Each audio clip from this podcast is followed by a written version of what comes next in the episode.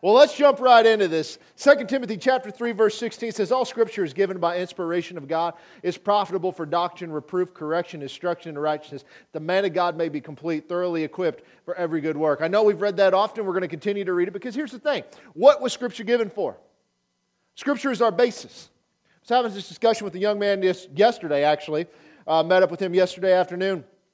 Just understanding of, of what our foundation is. And ultimately what our foundation isn't. And you know what it's not? It's not your feelings. Not your emotions. Not your circumstances. Those things move. You move. They move. Things change. Sometimes good, sometimes bad. What doesn't move is God's Word. Because He is faithful to His promises. We've read this, Hebrews chapter ten, verse twenty-three. Hold fast to the confession of our hope without wavering, for He who promised is faithful. We were kind of talking about this this morning in Bible study, but it's like getting an understanding is where's your faith, hope, and trust? If it's not in God, then it's in a moving object. It is in something that may let you down. It may be in a person who may let you down. Have you ever been looked up to somebody, they either had a moral failure or they did something, and you're like, I just can't believe they did that. We can't put our hope in people like that because they're human beings. They're going to screw up. They're going to do things that you probably won't like. If you ever had kids, you know, you know. All right? Like, you're like, oh, I really want little Johnny to do something good with his life. And then what happens? He doesn't. You know, you're raising your kids to be doctors, and what do they do? Not be doctors. So we're looking at what God has done. What does it mean to hold fast to the confession of our hope? We don't waver. What does that mean? It means that we have put our hope in Him. So no matter what is going on, we know that God is moving over here, and He is the one that is faithful. We don't put our hope in the prophets. We put it into the message from the Word of God. We have to test the words of the prophets. If we don't, we will be led astray because not everything that is said on T V is true. I know that's shocking. If it's on the internet, doesn't make it so. I don't care who says it. I don't care if they've been a reliable source in the past. It doesn't mean that they're right every time. We've got to go back to our roots, what we know. We are focused on the idea of, does God heal today? We're going to begin to have people give testimonies of how God has moved in their lives supernaturally. Maybe it's to themselves. Maybe it's times that they minister to people, whatever. Because I want you to hear from individuals where God has done things. Why do I want you to hear this? Because we don't look at this as objectively true. If I ask for a show of hands, how many of you people in here believe that God heals today? Most of us will raise our hands. And if I ask you why, most of us' response would be, well, because He healed so-and-so, or this happened, or whatever. That's the problem. We believe it because He says it, not because you've seen it. If it's based on what you've seen, then if it didn't happen, then it must be true that He doesn't heal, right? You can get into the semantics of why here and not here, but that is not the question being asked. The question being asked, is it God's will to heal? And that's what we began to dig into. In Psalm one oh three, verse one, it says, bless the Lord, O my soul, and all that is within me, bless His holy name. Bless the Lord, O my soul, forget not all His benefits, who forgives your iniquities, heals your diseases, redeems your life from destruction, crowns you with loving kindness and tender mercy, and He satisfies your mouth with good things, so that your youth is renewed like the eagles. That passage is true or it is not. We have to determine this. David writing this. So we began to look at Isaiah fifty-three, verse four. Surely He's borne our griefs and carried our sorrows, yet we esteemed Him stricken, smitten by God, and afflicted. And what we've been looking at is, what do these words mean? So I showed you this passage in the Young Living Translation last week. It says, surely our sickness He hath borne, and our pains He hath carried them. We have, we, and we have esteemed Him plagued, smitten of God, and afflicted. Why is it translated this way? What this man did when he took it is from the original Hebrew. What is it literally saying? And sometimes what it literally says does not translate well into English. So we kind of change the wording and stuff to make it make sense. If you've ever had a translator, you will understand this. So what are we focused on? Well, this passage is about the atoning work of Messiah. It doesn't tell us who He is. It tells us what's going to happen to Him. It tells us some characteristics of Him. This entire passage, which we're going to read. So last week we gave the idea, well, okay, fine. We talk about the atonement. Is healing in the atonement? We have to know what atonement means. And so the word atonement, it denotes of making one, reconciling of a person or an individual, uh, individual at, at been in variance. from God. In the Old Testament usage of it, it signifies a sin that was covered or expiated and the wrath of God being averted. So in other words, when something was atoned for, there was now a covering over it. It took something that was unclean and now made it clean. When they would make a sacrifice, they would put blood on those, on these items or the individuals, thus atoning them and making it clean. I know it's weird, it doesn't sound right, but this is the system. Why? Because the life is in the blood. There has to be a cost to sin. And it wasn't simply sin as in what we think of sin. It was the fact that if they touched a dead thing, they're now unclean. So they had to go through all of these rituals, which brought us to the Day of Atonement. We talk about there being seven festivals that the Jews celebrate, one of which is a fall festival called the Day of Atonement. And the Day of Atonement is over here. It's right in the middle. It's right after the Feast of Trumpets. We, we're not getting into all of the details in this. However, I will tell you it's incredibly powerful once you see it uh, from a prophetic standpoint. But the Day of Atonement, Rosh Hashanah, Yom Kippur, whatever you want to call it, was the most holy day of the year. And they would go into the ten days of awe with a time of fasting and sackcloth and ashes and begin to reflect upon themselves. And we went into what the high priest did. Because underneath the Old Testament, the Mosaic Covenant, we had to understand what the high priest's role was in that. The high priest had a role each and every day. He was involved in the different sacrifices. He was kind of overseeing all the priests. So you had the group of priests, which were from the tribe of Levi, the Levites. But then you had the high priest, which was the lineage of Aaron, and that matters. So there was basically one line and one line only of which you could become high priest. And when they made you the high priest, so to speak, like there would be a passing of the baton. So you had to meet the criteria, be of the family. A priest could be a Levite, but a Levite could not necessarily be a high priest. And so what would happen is during this time when he was getting ready to die, there was a lot of things that would take place. One of which is that the new high priest would come in. So as they were passing the baton, they would come in and a sacrifice would be made, oftentimes. They would take, the current high priest would then take the upcoming high priest and he would baptize him or mikvah him. Now, how they did that in that time is not how you think of baptizing today, where we lean them back and pull them forward. What they did, they would never touch them. They would go down in the water on their own and come back up. And what it was now, it was the passing of the baton and now taking on that role as the high priest, thus taking on all the responsibility associated with it. When the high priest died, there were places called cities of refuge. And what would happen is that if you had what we would call manslaughter, accidentally killed somebody, there was the avenger of blood that would be coming after you, but there were seven cities called the cities of refuge that you could go to and seek asylum. And as long as you were in that city, the avenger of blood, in other words, the family member or whomever was coming after to take your life, could not bring judgment upon you. You were protected. You would go in there, you would meet with the leaders of that city, and they would determine whether it was truly an accident or whether there was malintent associated there. But when the high priest died, now that conviction is gone. You are free to leave, and nothing can be done against you. So there was a releasing when the high priest died.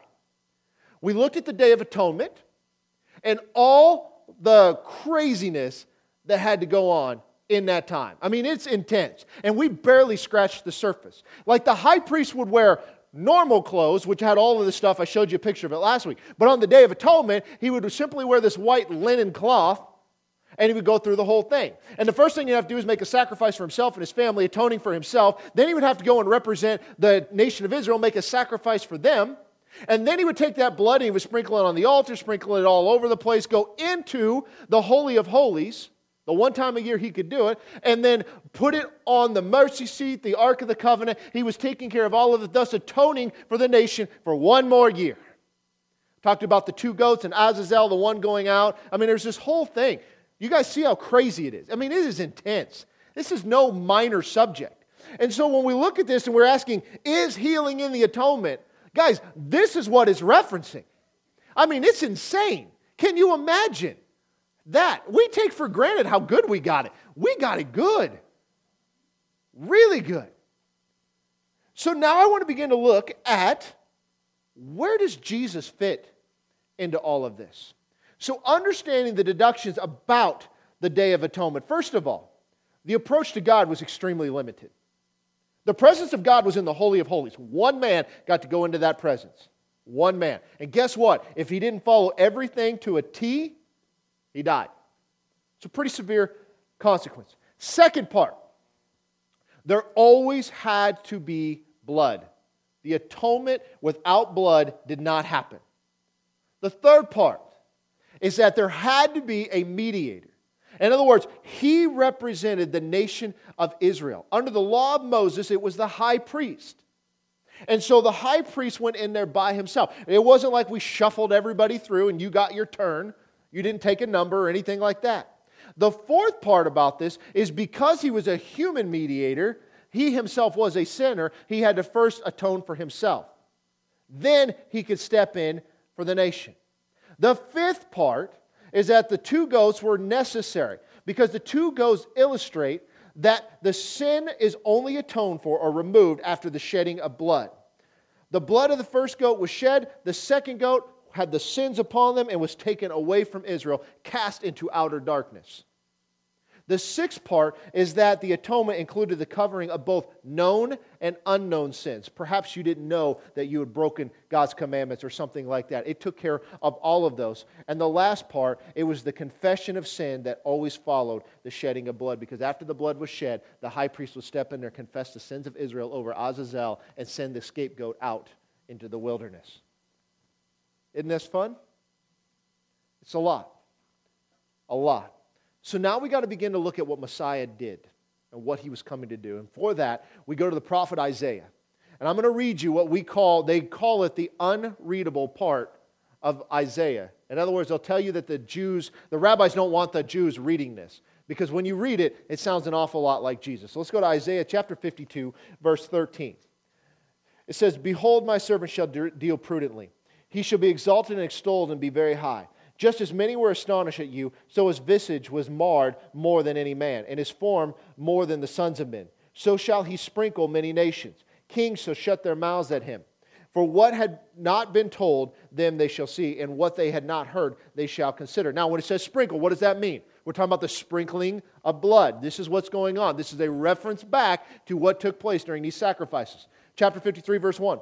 "Who has believed our report, and to whom has the arm of the Lord been revealed? For he shall grow up before him as a tender plant, as a root out of dry ground. He has no form of comeliness, and when we see him, there is no beauty that we should desire him." So what did Isaiah just say about Messiah? He's ugly. He ain't good looking. Isn't that great for all of us? Speak for yourself, right? I know, I know what you're thinking, all right? You got that beard thing going. It's all right. We're good. Verse three, "He is despised and rejected by men, a man of sorrows and acquainted with grief. We hid, as it were, our faces from him. He was despised, and we did not esteem him. Surely he has borne our griefs and carried our sorrows, yet we esteemed him stricken, smitten by God and afflicted. He was wounded for our transgression. He was bruised for our iniquities. The chastisement of our peace was upon him, and by his stripes we are healed. All we like sheep have gone astray. We have turned every one to his own way, and the Lord has laid on him the iniquity of us all. He was oppressed and he was afflicted, yet he opened not his mouth. He was led as a lamb to the slaughter, and as a sheep before its shears is silent, so he opened not his mouth. He was taken from prison and from judgment, and who will declare his generation? For he was cut off from the land of the living. For the transgression of my people he was stricken, and they made his grave with the wicked, but with the rich at his death, because he had done no violence, nor was any deceit in his mouth. Yet it pleased the Lord to bruise him. He has put him to grief. When you make his soul an offering for sin, he shall see his seed, he shall prolong his days, and the pleasure of the Lord shall prosper in his hand.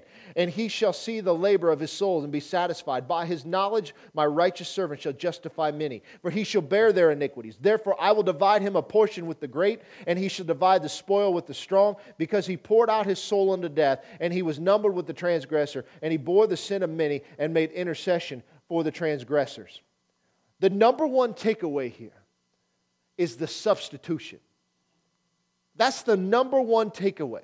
Because the nation had sinned, but this individual is going to come in and take the death upon himself, take the sin upon himself. So this is the concept of what we call the substitutionary atonement, the carrying or bearing iniquity that was on the goat that was sent off was now upon him. So the offering for sin in verse ten and the bearing of sin in verse eleven are substitutionary in verse twelve. We've got to get that, because now we've got somebody stepping in on our behalf. But let's look at Isaiah chapter forty-nine real quick. Verse five, it says, "And now the Lord says, who formed me from the womb to be his servant, to bring Jacob back to him, so that Israel is gathered to him. For I shall be glorious in the eyes of the Lord, and my God shall be my strength. Indeed," he says, "it is too small a thing that you should be my servant, to raise up the tribes of Jacob and to restore the preserved ones of Israel. I will also give you as a light to the Gentiles, that you should be my salvation to the ends of the earth. Thus says the Lord, the Redeemer of Israel, their Holy One, to him whom man despises, to him whom nation abhors, to the servant of rulers. Kings shall see and arise, princes also shall worship. Because the Lord who is faithful, the Holy One of Israel, and he has chosen you. Thus says the Lord, in an acceptable time I have heard you, and in the day of salvation I have helped you. I will preserve you and give you as a covenant to the people, to restore the earth, to cause them to inherit the desolate heritages." This passage harkens back to some concept to the Day of Atonement. It's a messianic program that was laid out. It's, first of all, the commission that the Messiah would restore Israel. The second part here that often gets looked is that Messiah was a light to the Gentiles. Now, this was a foreign concept. This is not something that they were expecting, because Peter was shocked with Cornelius. He was shocked. He's like, whoa, whoa, whoa, whoa. I'm not even supposed to go into their house, and yet here I am. So they weren't prepared for that. The third part here is that he's going to be rejected by the people of Israel. And because of that, the message will go out to the Gentiles. The fourth part is that he is going to be exalted in the end. And the fifth part is that he will become a covenant of the people and restore the nation. So we've got to understand this. He's rejected for whom? From all of us. But he's coming to restore the kingdom of Israel. This is where the confusion lies, because they were thinking that when Messiah came, he would restore the kingdom. They were not expecting him to die. Now, when you read these passages, it's very clear. And why is it very clear? Because it's already happened. We're looking back. But imagine coming up. They would read these passages and be like, well, who is this talking about? Well, this is talking about Messiah. Well, but he's going to restore his kingdom. We're going to, we're no longer going to be under Roman rule. We're going to be a kingdom of, of ourselves, with Messiah leading us. So therefore, all of this bad stuff about Messiah, about him being marred and dying and all of that, that can't be about Messiah. That must be about us as a nation.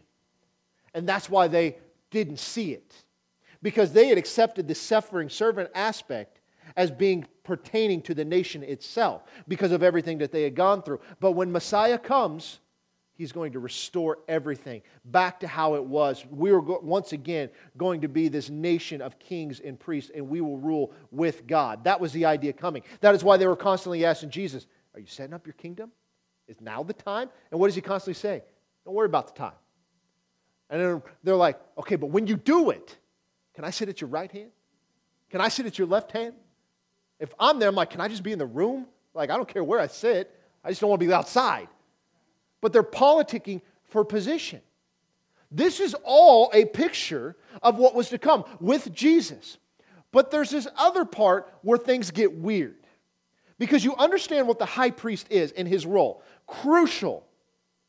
Crucial to the Day of Atonement. Imagine, the high priest gets it wrong. What happens? The people literally cannot worship God correctly for an entire year, until that day comes around again. In Psalm one ten, verse four, it says this, "The Lord has sworn and will not relent. You are a priest forever, according to the order of Melchizedek." Now, this is where it gets bizarre, because a priest forever, according to the order of Melchizedek. We don't know who Melchizedek is. We don't know what he's done, and we don't know why he matters. It's just something we say. But the book of Hebrews takes this idea about the high priest and paints a very clear picture if you understand the Old Testament. So I talk about this constantly. Remember, the Bible was not written to you. It's not somebody sat down and penned a letter to you. It was written by Jewish men to Jewish men. Thus, to understand the context of as a whole, it helps to understand the Jewish belief system and customs that they were a part of. So this high priest idea is a very Jewish concept. The, the context of the book of Hebrews is the entire book of Hebrews. You can't go and isolate one passage or another, or you will miss what is going on. And it is hearkening back to this system, this Mosaic covenant. So let's jump there. Hebrews chapter four, verse fourteen. I'm going to skip around a little bit. I just want you to just try to stay up with me because this is very important. Hebrews chapter four, verse fourteen. Seeing then that we have a great high priest who has passed through the heavens, Jesus, the Son of God, let us hold fast our confession. For we do not have a high priest who cannot sympathize with our weaknesses, but was in all points tempted as we are, yet without sin. So let us therefore come boldly to the throne of grace, that we may obtain mercy and find grace to help in the time of need. Now our focus on this, when we read this in our churches today, is always what? Well, he sympathizes with your temptations. Therefore, you just come. But an incredibly bold statement was made here that often gets overlooked. We have a great high priest. That high priest is Jesus. Now, there's a problem with that. And if you're a student of Scripture, you'll catch it. What qualification did you have to have to be high priest? You had to come from the line of Aaron. And if you know Jesus' genealogy, he does not meet that qualification. So imagine being a Jew, knowing everything about the high priest, and you read this and you're like, sorry, writer of Hebrews, I say Paul, you're confused. This would be new information. So we see that our high priest is in heaven. He's in a better position. He sympathizes with us. He was tempted just like we are, except he got it right. But because of whatever took place, now we go into the throne room. Where was the throne room that the high priest walked into? The Holy of Holies. We think of God in heaven, He's up in the throne. But where was the Shekinah glory seated on His throne? That was the mercy seat, guarded by two cherubim on each side. That is where He entered. So let's look at this. Let's get an idea of what's happening here. There's a prerequisite for priesthood. Hebrews chapter five, verse one. For every high priest, okay? So how many of them? All of them. Very good. It's taken from among men. He's appointed for men in the things pertaining to God, that he may offer both gifts and sacrifices for sins. He can have compassion on those who are ignorant and going astray, since he himself is also subject to weakness. Because of this, he is required as for the people, so also for himself, to offer sacrifices for sins. And no man takes this honor to himself, but he who is called by God, just as Aaron was. So now it's laying out the prerequisites of who the high priest is and what he does. First thing, he's taken from men. Okay? Fair enough. He's a man. Has to be, right? Nothing else. That's good. Now, in the things pertaining to God, he offers what? Gifts and sacrifices for what? Sins. Does he have compassion? Absolutely. Because just like they, he goes through everything else just as they do. So, so far do we see that these things are lining up with Jesus? Absolutely. Then it says, because of this, he is required as for the people to and for himself to sacrifice for sins. So as I said before, he'd first have to sacrifice for his own sins. Then he'd come and represent the nation. So he had to cleanse himself, then cleanse the nation. Could not get that in the other order. The last part is, no man takes the honor to himself. He is called by God just like Aaron was. So how is the high priest chosen? Chosen by God. Now, how would they do that? A lot of times they would cast lots to figure out what the will of God was. But it wasn't just like abstractly said, okay, let's take a vote, or I like this guy, we're going to go with him. That's not how it was supposed to work. You notice I said supposed to work. Bear with me. So remember that coming forward, which is going to matter here in a little bit. So when we look at this, we want to see exactly what is taking place. So in verse five, it says, so also Christ did not glorify himself to become high priest, but it was he who said to him, he being the Father, said to the Son, you are my Son, today I have begotten you. And he also said in another place, you are a priest forever, according to the order of Melchizedek. Now we just read that. So now we're seeing it being used in the New Testament. Verse seven, who in the days of his flesh, when he had offered up prayers and supplication with vehement cries and tears to him who was able to save him from death, and was heard because of his godly fear, though he was a son, yet he learned obedience by the things which he suffered. And having been perfected, he became the author of eternal salvation to all who obey him, called by God as high priest according to the order of Melchizedek. Now, here we have to see what's happening. First of all, Jesus is divinely appointed by God. We see that in Psalm one ten. We see the confirmation of this. Secondly, Jesus was human. Thus he qualifies. The third part is the compassion part, no question. But here's where it changes. He functioned not in the order of Aaron, but in the order of Melchizedek. And what do we know about Melchizedek? Nothing. We don't know anything. We need to know who he was, why he matters. In fact, if Jesus is a picture of him, there must be chapters written in Scripture about Melchizedek. Well, guess what? There ain't.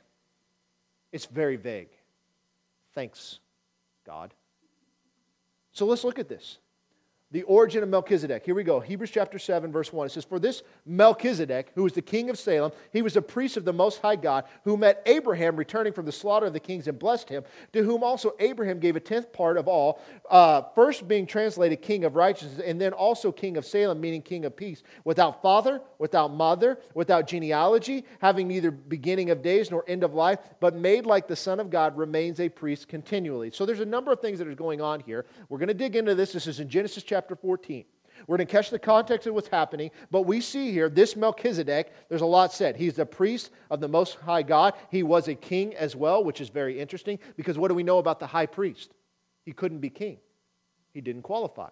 The king couldn't be high priest. Those offices did not marry one another, and yet here we have an example of it. So it's interesting, and we also see the main character in play here, which is whom? Abraham. Now, what do we know about Abraham? He was born before Moses. So understand this, the Mosaic Covenant does not exist. The Aaronic priesthood does not exist. In fact, in the eyes of the world, Moses and Aaron aren't even a twinkle in their mother's eyes yet. So let's go to Genesis chapter fourteen, verse one. I'm going to read a little bit here so you can catch what's going on. "And it came to pass in the days of uh, Amraphel, king of Shinar, Arioch, king of Eleazar, uh, Shedorlaomer," listen guys, you know I can't say half these names, "king of Elam, and Tidal, king of nations, that they made war with Bera, king of Sodom, Bersha, king of Gomorrah, Sh- uh, Shinab, king of Admah, Shemeber, king of Zeboim." If anybody else would like to come up and take a shot at these, you are more than welcome. Uh, "and the king of Bela," that is Zoar. "All these joined together in the valley of Siddim," that is the Salt Sea. Twelve years they served uh, that guy, and in the thirteenth year they rebelled." All right, so we see a war that's going on.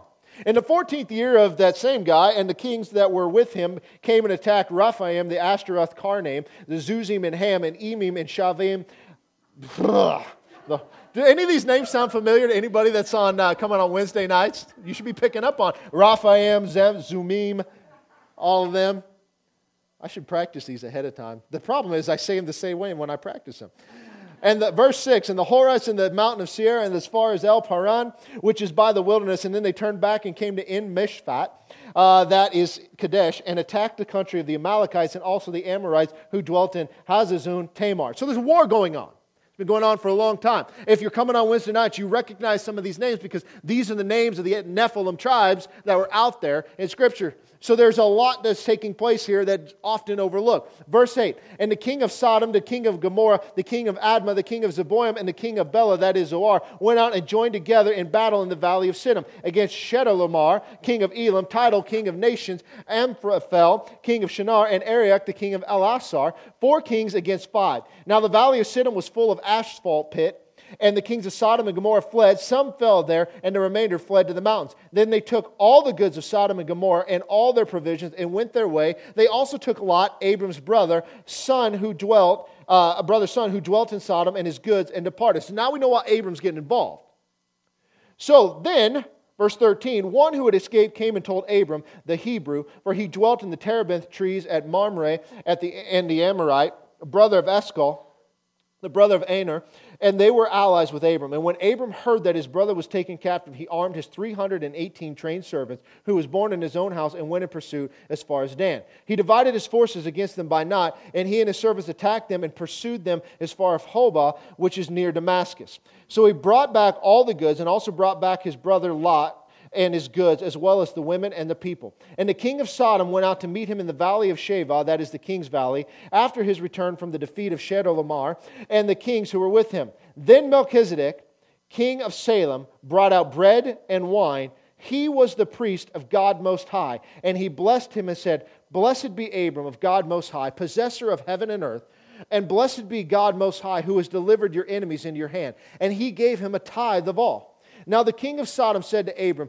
give me the persons and take the goods for yourself. But Abram, who said to the king of Sodom, I have raised my hand to the Lord God Most High, the possessor of heaven and earth, that I will take nothing from a thread to a sandal strap, and that I will take, not take anything that is yours, lest you should say, I have made Abram rich, except only what the young men have eaten and the portion of the men who went with me, Anar, Eshcol, and Mamre.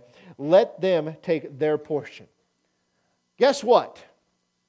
This is all we know about Melchizedek. There is nothing else mentioned in Scripture except for Psalm one ten. Nothing else is out there. So what do we know that's going on? A war takes place, Lot is taken captive. Abram finds out about it. He's going back to get his nephew. He brings him back, and as he's coming back, the king of Salem, Melchizedek, comes out, and he brings bread and he brings wine. Now what does that sound like a picture of, perhaps? Sounds like something that we see. Then we see that he is a priest of God Most High. Well, here's the problem. How many priests at this time were on the earth that worshiped Yahweh? So far we know of one. How did he become that? We don't know. We know how the other priests became one because they got there by birth. In order to be a priest in the temple, you had to be a Levite. If you weren't a Levite, there was no application process. You're not a Levite. You don't qualify. If you wanted to be high priest, there's one way to get there, and that is being of the lineage of Aaron. So if you were married into the wrong family, guess what? You don't qualify. Tough luck. Go find something else to do. But here, we see Abram's response, and we see Melchizedek's response to him. Blessed be Abram of God Most High. He's the possessor of heaven and earth. And blessed be God, or Yahweh Most High, who has delivered the enemies in your hand. And what was Abram's response? He paid a tithe to Melchizedek. Here's the problem. When was tithing instituted? Most will tell you at the Mosaic Covenant. Since the Mosaic Covenant is gone, thus this must be gone. Nobody told Abraham. Somebody should have let him know. He could have kept that ten percent for himself. And then it goes into this other stuff, and, and he wanted nothing to do with the goods. Why? Because he didn't want anybody to say, but God has made him wealthy. That was it. You don't get credit for this. Now let's go back to Hebrews chapter seven, because we're going to begin to look at the similarities that's going on. For this Melchizedek, king of Salem, priest of the Most High God, who met with Abraham, returning from the slaughter of the kings and blessed him, to him also Abraham gave a tenth part of all, first being translated king of righteousness, and then also king of Salem, meaning king of peace, without father, without mother, without genealogy, having neither beginning of days nor end of life, but made like the Son of God, remains a priest continually. Now some people believe that Melchizedek was simply a uh, what they call a Christology. It was God appearing, Jesus appearing. I don't happen to hold that belief. I believe that he was a man. Here's what it says. He says, well, he didn't have a father. He didn't have a mother, mother without genealogy. Well, you could maybe make that argument. You could also look at the point that the genealogy and the reference here is the fact that it didn't matter. He did not get that position based off of what family he was born into. He got that position because he was chosen by God. So we see the similarities here. First, we see Melchizedek was a king and priest. That's crucial. The second part here is that in, the, in his priesthood, he issues a blessing. Okay? The Aaronic priesthood did that as well, but here we see something interesting. The third part is that he received the tithes. The fourth part is that he was an independent high priest. His gene- genealogy had nothing to do with it. Another thing is that it is timeless. When did his priesthood begin? Whenever God chose. When does it end? Whenever God chose. The fact here is that he was all-inclusive. Was he a minister to the Jews? Was he a high priest for the Jews? No, the Jews didn't exist. The only Hebrew was Abraham and his offspring. But he was the king of Salem. He was the high priest and ministered to all. The Levitical priesthood only ministered to the people of Israel. But the Melchizedekian priesthood ministers for all people. So now that we see the origin of Melchizedek, well, now we're going to see the superiority of this order. Verse four, Hebrews seven, verse four. Now consider how great this man was, to whom even the patriarch Abraham gave a tenth of the spoils. Now you see why this is such a big deal, because the writer of Hebrews is making a big deal out of it. And indeed, those who are of the sons of Levi, who received the priesthood, have a commandment to receive tithes from the people according to the law, that is, from their brethren, though ev- though they have to uh, have come from the loins of Abraham. But he whose genealogy is not derived from them received tithes from Abraham and blessed him who had the promises. Now beyond all contradiction, the lesser is blessed by the better. Here mortal men receive tithes, but there he receives them, of whom it is witnessed that he lives. Even Levi, who received tithes, paid tithes through Abraham, so to speak, for he was still in the loins of his father when Melchizedek met him. So that entire lineage through Abraham paid tithes to a higher priesthood, because the greater blesses the lesser. You guys see that? This gets a little convoluted. It's making the difference that men receive tithes, but there God receives the tithes. So what we see here is we see the writer of Hebrews making a distinction between the old priesthood and the new priesthood. Because what we know about this is that with the new covenant, the old has gone away. We've seen that verse several times. Thus, the Mosaic covenant is no longer in force, if you will. But this new covenant is something new and distinct. But here's the thing. In order to have a new priesthood, what happened to the old? Does God just get to willy-nilly just do whatever he wants? Well, you might say yes, but we know that God does not work in mysterious ways. Please lose that term from your vernacular. He works in predictable patterns. And whatever laws God has established, God will follow. So there's a pattern that will begin to develop that we see the old priesthood pass to the new. And I want to show you this in Scripture. So we're going to go to Matthew chapter three, verse one. We're going to watch what happens with Jesus. It says, "In those days, John the Baptist came preaching in the wilderness of Judea and saying, 'Repent, for the kingdom of heaven is at hand.' For this is he who was spoken by the prophet of Isaiah, saying, 'The voice of one crying in the wilderness, prepare the way of the Lord, make his path straight.' Now John himself was clothed in camel's hair, with leather belt around his waist. His food was locusts and wild honey. Then Jerusalem, all Judea, and all the region around the Jordan went out to him and were baptized by him in the Jordan, confessing their sins." So what's happening? You got people that are now becoming disciples of John. And so when they become a disciple of any teacher, they would become, they would be baptized. It was sort of an associating yourself with that teaching. It happened all the time. Verse seven, "But when he saw many of the Pharisees and Sadducees coming to his baptism, he said to them, 'Brood of vipers, who warned you to flee from the wrath to come? Therefore bear fruits worthy of repentance, and do not think to say to yourselves, we have Abraham as our father. For I say to you that God is able to raise up children to Abraham from these stones. And even now the axe is laid to the root of the trees. Therefore every tree which does not bear good fruit is cut down and thrown into the fire.'" Now I'm going to stop for a minute because I want you to catch what's going on. First of all, you got the Pharisees and the Sadducees. The Pharisees are the literalists. They're the ones that teach the Scriptures, should understand the Scriptures. They are uh, currently in power of the Sanhedrin. Later, the Sadducees take power. But at this point, the high priest himself is a Sadducee. The Sadducees do not believe in the supernatural. They don't believe in the resurrection of the dead. They don't believe in healing. They don't believe in angels. So they got to deal with all of that. So you've got these two people coming in here. And what does he say to them? "You brood of vipers, who warns you? You should know, but you are not living a life worthy of repentance." And then he makes a weird statement. He says, "God is ra- able to raise up children to Abraham from these stones." And this is what's bizarre. Because what stones is he referencing? Is he pointing at abstract rocks? No, he's not. Where is he? Where did he do his baptizing? The Jordan River. What significant event took place in the Jordan River? It was Je- uh, Jacob. No, uh, that guy, Joshua, one of them. I get there. When they passed through the river, God opened the water. The Ark of the Covenant takes place on dry ground, and they created two memorials, one of stone on the shore and one of stone in the river. Twelve stones, representing what? The twelve tribes of Israel. This was the promise given to Abraham. They're not holding up their end of the deal. God can make the memorial of the promise that God gave. Worship him. That's free. No extra for that. Verse eleven, "I indeed baptize you with water unto repentance, but he who is coming after me is mightier than I, whose sandals I am not worthy to carry. He will baptize you with the Holy Spirit and fire." Who's he talking about? He's talking about Jesus. "I baptize you with water," but who baptizes with the Holy Spirit? Jesus does. "His winnowing fan is in his hand, and he will thoroughly clean out his threshing floor and gather his wheat into the barn, and he will burn up the chaff with unquenchable fire." And who's he calling the chaff? Them.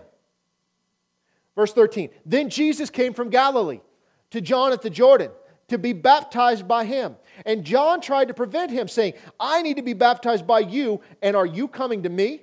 But Jesus answered and said, permit it to be so now, for thus it is fitting for us to fulfill all righteousness. Then he allowed him. And when he had been baptized, Jesus came up immediately from the water, and behold, the heavens were opened to him, and he saw the Spirit of God descending like a dove and alighting uh, upon him. And suddenly a voice from heaven came saying, this is my beloved Son, in whom I am well pleased.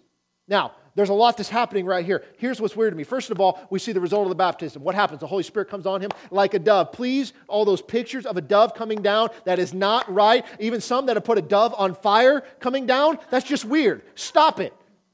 Don't share them when you see them on Facebook. That's not right. All right? The dove was not burning. Like a dove landing upon him. But here's where it gets weird. Jesus comes to John to be baptized. John doesn't want to do it.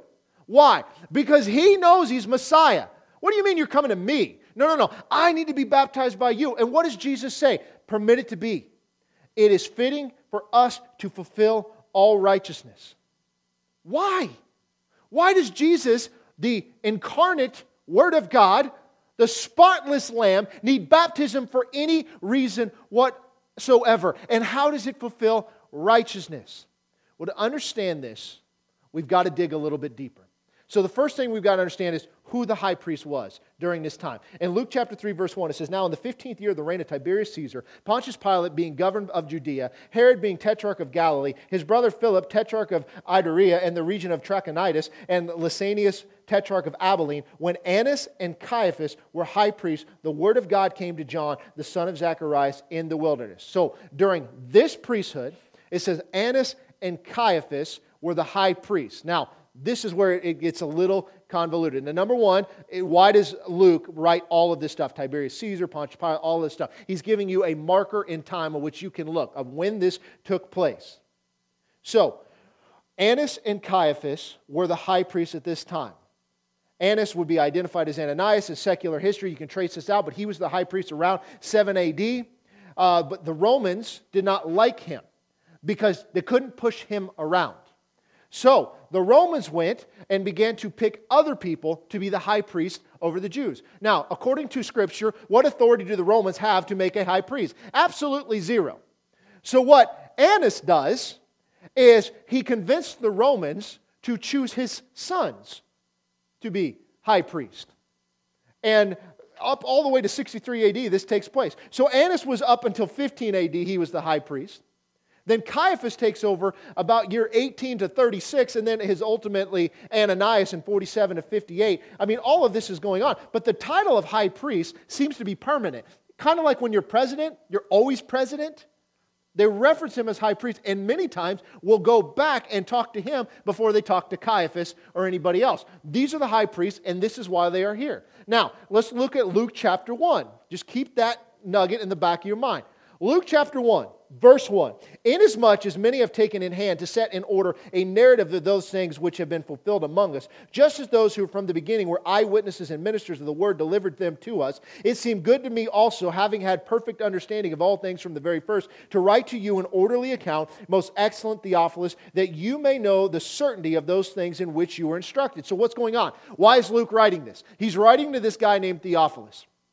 He's taken, he says, many have taken in hand to set in order of a narrative of all the things that have been fulfilled among us. So just as those who from the beginning were eyewitnesses and ministers of the word, they delivered them to us, it seemed good to me that I, since I understand all of this, to write to you an orderly account in which things transpired, that you might know the certainty of everything that you have been told. So he's putting it in an orderly account, which implies what? Some have written it not necessarily in an orderly way. You look at Matthew. Matthew is very thematic, not necessarily chronological. So, let's look at verse five. There was in the days of Herod, the king of Judea, a certain priest named Zacharias, of the division of Abijah. His wife was of the daughters of Aaron, and her name was Elizabeth, and they were both righteous before God, walking in all the commandments and ordinances of the Lord blameless, but they had no child, because Elizabeth was barren, and they were both well advanced in years. So it was that while he was serving as priest before God in the order of his division, according to the custom of the priesthood, his lot fell to burn incense when he went into the temple of the Lord, and the whole multitude of the people was praying outside at the hour of incense. Okay, what is going on here? There were so many priests that they that David sets them up in divisions, twenty-four divisions. They would have a two-week increment of which they would serve. And because there were so many of them, they would cast lots.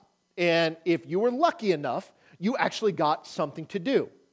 Which means if you didn't, you waited until the next time that your order came up again, they'd cast lots, and you would hope you get to do something. Otherwise, you're on the unemployment line. This is what's going on. So we see that God comes to Zacharias. We see Elizabeth, and it talks about their division. Why does that matter? Well, it's giving us a lineage, and this is why it matters. Let's go look at this in First Chronicles chapter twenty-four, verse one. That is in the Old Testament for those of you watching at home. First Chronicles chapter twenty-four, verse one, it says, "Now these are the divisions of the son of Aaron." So, who is Aaron? The high priest. So now he's dividing the sons of Aaron. The sons of Aaron were Nadab, Abihu, Eleazar, and Ithamar. Four. And Nadab and Abihu, I'll say it that way, died before their father and had no children. So why did they die? They brought bad fire. They, they did something they weren't supposed to do. Then David with Zadok, the sons of Eleazar, and Ahimelech, the sons of Ithamar, divided them according to the schedule of their service. There were more leaders found in the sons of Eleazar than of the sons of Ithamar. And thus they were divided among the sons of Eleazar with sixteen heads of their father's houses, and eight heads of their father's houses among the sons of Ithamar. So you've got sixteen of one grandpa, and you got eight of another. Thus they were divided by lot, one group as another, for there were officials of the sanctuary, of the officials of the house of God, from the sons of Eleazar and from the sons of Ithamar. And the scribe of Shammai, the son of Nathanael, uh, one of the Levites, wrote them down before the kings, the leaders, Zadok the priest, Ahimelech the son of Abiathar, and the heads of the father's house of the priests and the Levites, one father's house taken from Eleazar and the one from uh, for Ithamar. Did you realize now why we skip over a lot of these when we're reading? This is why. You're like, what on earth are you talking about, and why do I care? Verse seven, now the first lot fell to Jehoiarib, the second to Jedidiah, the third to Harim, the fourth to Seorim, the fifth to Malkijah, sure, the sixth to uh, Majamin, the seventh to Hakos, the eighth to Abijah. Now, that's interesting, isn't it? The ninth to Jeshua, the tenth to Shechaniah, the eleventh to Eliashib, the twelfth to Jacob, the thirteenth to Huppah, the fourteenth to Je- whew, sure, the fifteenth to Bilgah, the sixteenth to Imnar, and the seventeenth to Hazar, and the eighteenth to Hapazes, the nineteenth to Pethiah, uh, the twentieth to Je- Jehezekel, the twenty-first to Jachin, the twenty-second to Gamul, the twenty-third to Deliah, the twenty-fourth to Messiah. This was the schedule of their service for coming into the house of the Lord according to their ordinance by the hand of Aaron, their father, as the Lord God Israel had commanded them. Now here's the thing. What did we see? We see Abijah mentioned. Now, let's look at Luke chapter one again, and let's see what's going on in verse five. I don't know if I put that back up there, but if you'll go back to it. There was in the days of Herod, king of Judea, a certain priest named Zacharias. He was of the division of whom? Abijah. Thus that means what? He's a son of Aaron. His wife was of the daughters of Aaron, and her name was Elizabeth.